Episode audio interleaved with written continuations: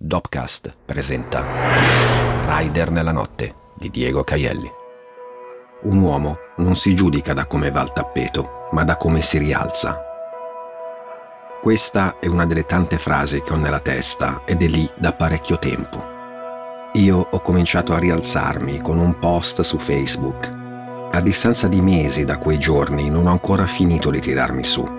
Sto sulle mie gambe, traballo ancora un po' non sarei in grado di affrontare un incontro all'ultimo sangue, ma sono in piedi. Un post virale è un contenuto che si diffonde in modo del tutto autonomo, imprevedibile e incontenibile. Sono le condivisioni a farlo muovere, chi lo ha creato può anche rimanere fermo e vedere che cosa succede. Può farlo, ma è sbagliato. Perché le conseguenze della viralità diventano più importanti della loro origine sono loro che vanno gestite. Bisogna rispondere ai commenti, seguire tutti i contatti che arrivano, i messaggi, le telefonate. Non si può far esplodere una montagna e poi nascondere la dinamite. Il giorno dopo aver messo online Faccio il Rider mi sveglio alle 7, accompagnato da una lucidità di pensiero che non avvertivo da tempo. Inizio a rispondere a tutti i messaggi, ringrazio, tranquillizzo gli amici più preoccupati, apro un file di Word e mi metto a scrivere racconto alcune delle cose che ho visto durante i miei turni di notte. Lo faccio con naturalezza, le parole compaiono fluide e ritmiche sulla pagina bianca. Non mi sentivo così da tempo. Vengo contattato da un paio di giornalisti, vogliono sapere come stanno le cose. Mi riprometto che mai e poi mai, per nessun motivo al mondo, diventerò un caso umano mediatico. Rispondo alle interviste con assoluta sincerità. Sì, Sto facendo il rider, ma sono un rider fortunato perché ho un motorino e perché so che non farò questo lavoro per sempre. No, non voglio parlare a nome di tutti i rider, faccio già abbastanza fatica a parlare per me. No, non è stata la pandemia a farmi perdere il lavoro, sono io che mi sono perso i lavori da solo. Le interviste scritte e quelle radiofoniche le faccio volentieri, il resto non mi appartiene voglio avere il controllo di quello che dico, non voglio essere frainteso, non voglio finire nel carrozzone caso umanistico illuminato dai fari del poverino. Ho un amico, un socio, un compare, un fratello, Alessio. Io e Alessio ci conosciamo dagli anni Ottanta, più o meno da quando è uscito il primo numero di Dylan Dog. Lo leggevamo di nascosto in classe alle superiori. Dai tempi della scuola a oggi, io e lui abbiamo fatto davvero di tutto. Avventure, scazzi, imprese eccezionali, disastri, siamo saliti assieme sui palchi, ci siamo tirati fuori dai guai a vicenda, ci siamo messi nei guai a vicenda, abbiamo tirato pacchi a qualcuno, abbiamo lavorato assieme, vinto, perso, pianto. La nostra è una bromance alla Michael Bay, ma non ci sono esplosioni e non c'è nemmeno la camminata al rallenti a torso nudo perché nessuno dei due ha mai avuto il fisico di Dwayne Johnson o di Mark Wahlberg. Alessio mi chiama a mezzogiorno e mi fa il culo per mezz'ora. Secondo lui ho sbagliato a pubblicare quel post perché mi sono mostrato debole. Ha paura che adesso qualcuno mi dia del lavoro soltanto per pietà o che i vari malpensanti del web si mettano a sciabolare il Don Perignon sapendo che uno come me è finito con il culo per terra. In parte ha ragione. Seguendo i vari rami delle condivisioni di Faccial Rider finisco in un paio di pagine Facebook dedicate ai fumetti. Postacci dove l'onestà intellettuale è fuggita in lacrime in nottetempo. In particolare c'è un tassista ligure che mi odia tantissimo Cerco di ricordarmi se l'ho incontrato in passato, se il suo livore nei miei confronti è giustificato dal fatto che magari mi sono mangiato il suo canarino con la focaccia. Giuro che non mi ricordo. Su quelle pagine i commenti rivolti a me sono davvero feroci, ma ho imparato che non posso farci niente, va bene così. Qualcuno dice che è tutto preparato, che è un complotto, altri applaudono la mia disfatta non mi lascio più coinvolgere sul piano emotivo dei commenti in rete. Ho già dato. Anni fa, quando uscì la mia serie Long Way, guadagnai uno splendido e luccicante esaurimento nervoso. Forse, nell'archivio degli elementi che hanno contribuito al mio allontanarmi dal mondo del fumetto, c'è anche quello. Cerco di spiegare ad Alessio il perché di quel post, così forse lo spiego anche a me stesso. Avevo bisogno di dire quelle cose. Dovevo tirarle fuori. Mi stavano macerando l'anima. Era una richiesta d'aiuto? Può darsi, dipende da come la vedi. ma non penso sia sbagliato chiedere aiuto. Non ce la faccio da solo. Non ce la faccio più da solo. Ho bisogno di una, due, tre mani per tirarmi fuori. Litighiamo.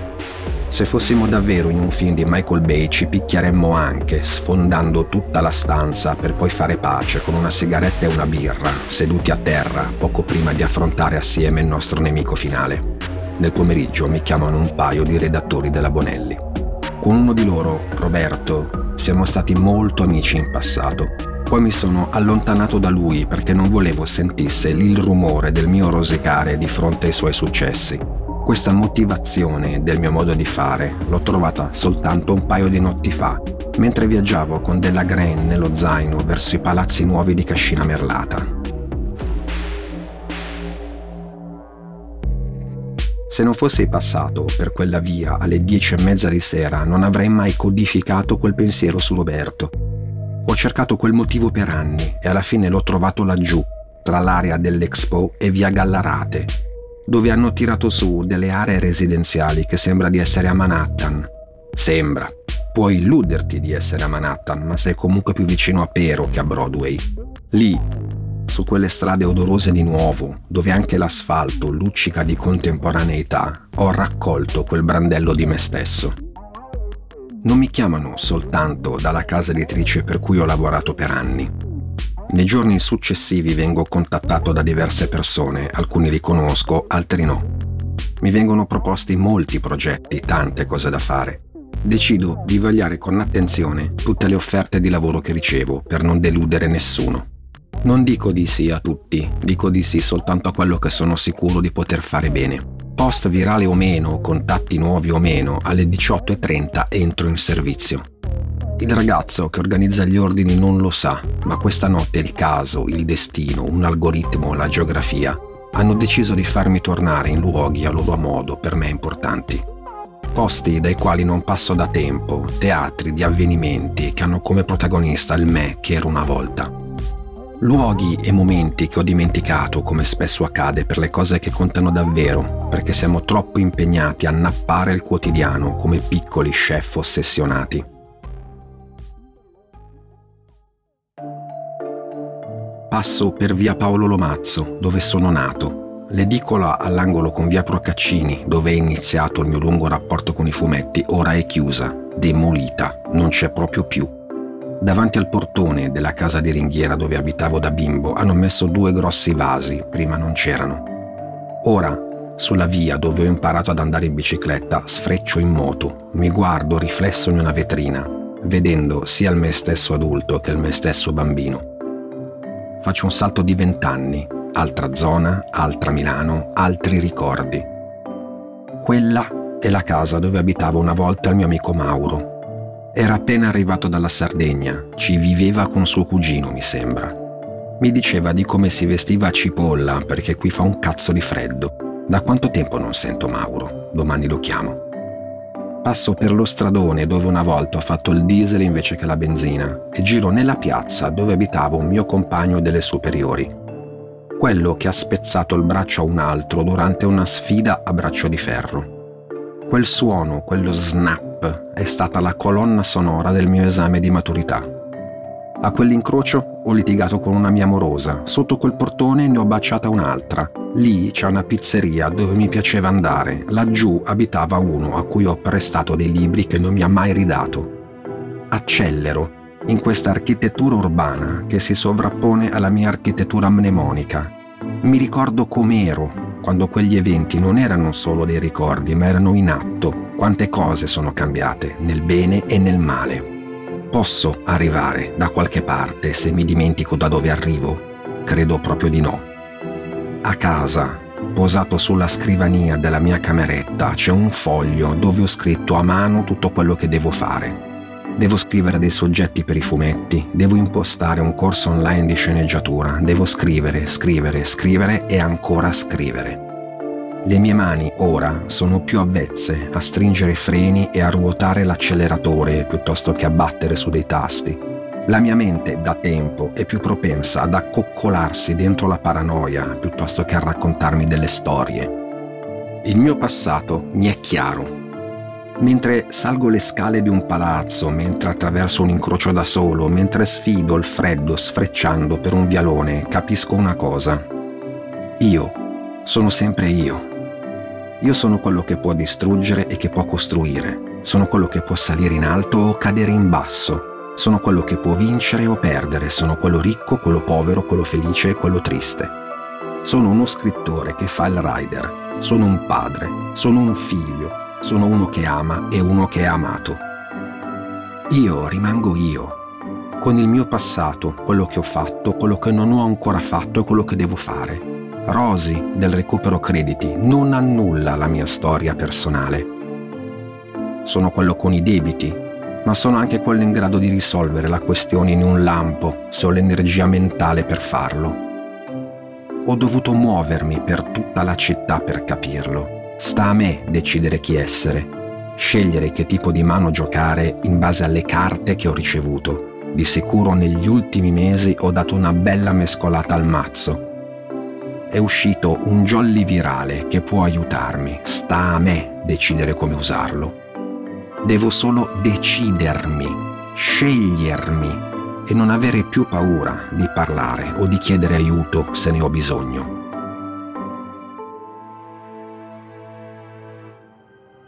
Arrivo in sede. Bruno mi ha già preparato il sacchetto con il mio prossimo ordine da consegnare. C'è dentro una bottiglia di Müller-Thurgau so dove devo andare.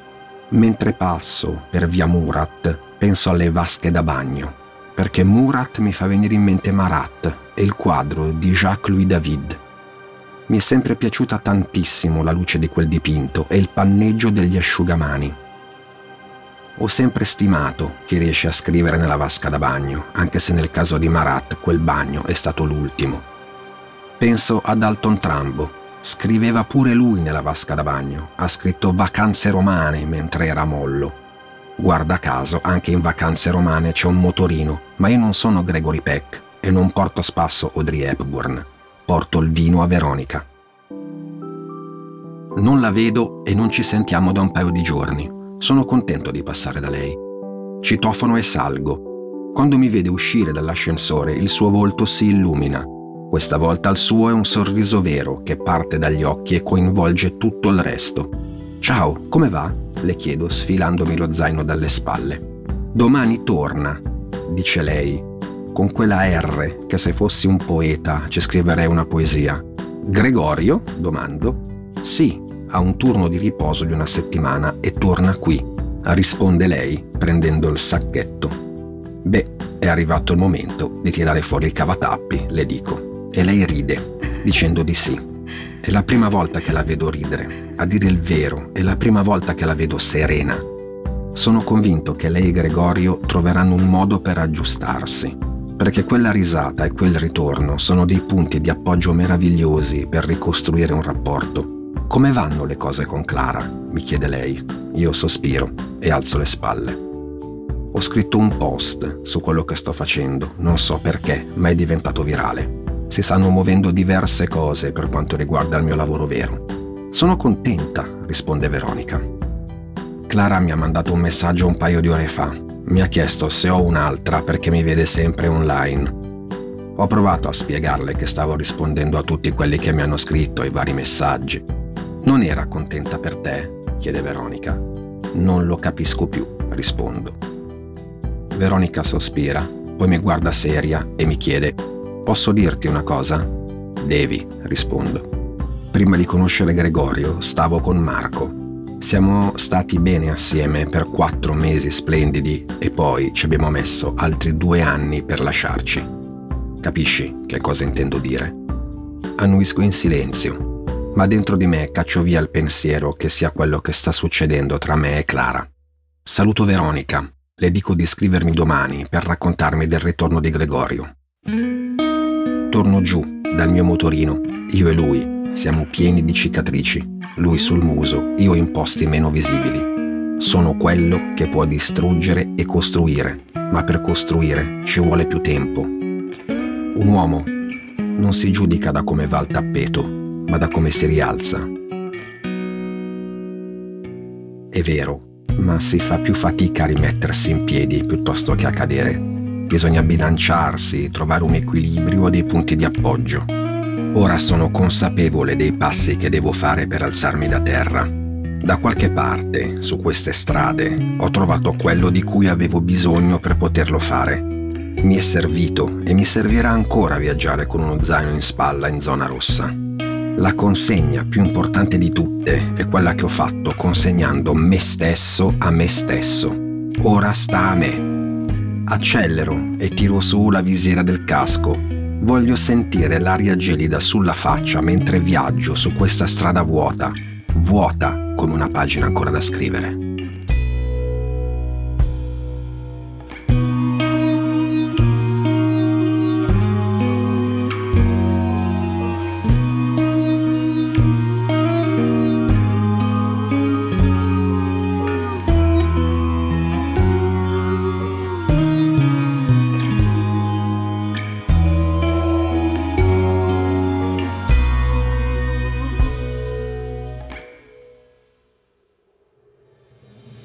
Rider nella notte è una produzione Dopcast, testo e voce di Diego Caielli, musiche e sound design di Pietro Paletti, illustrazioni di Ale Giorgini, a cura di Francesca Maggiori e Marco Villa, registrato da Marco Vialardi negli RCA Recording Studios di Milano.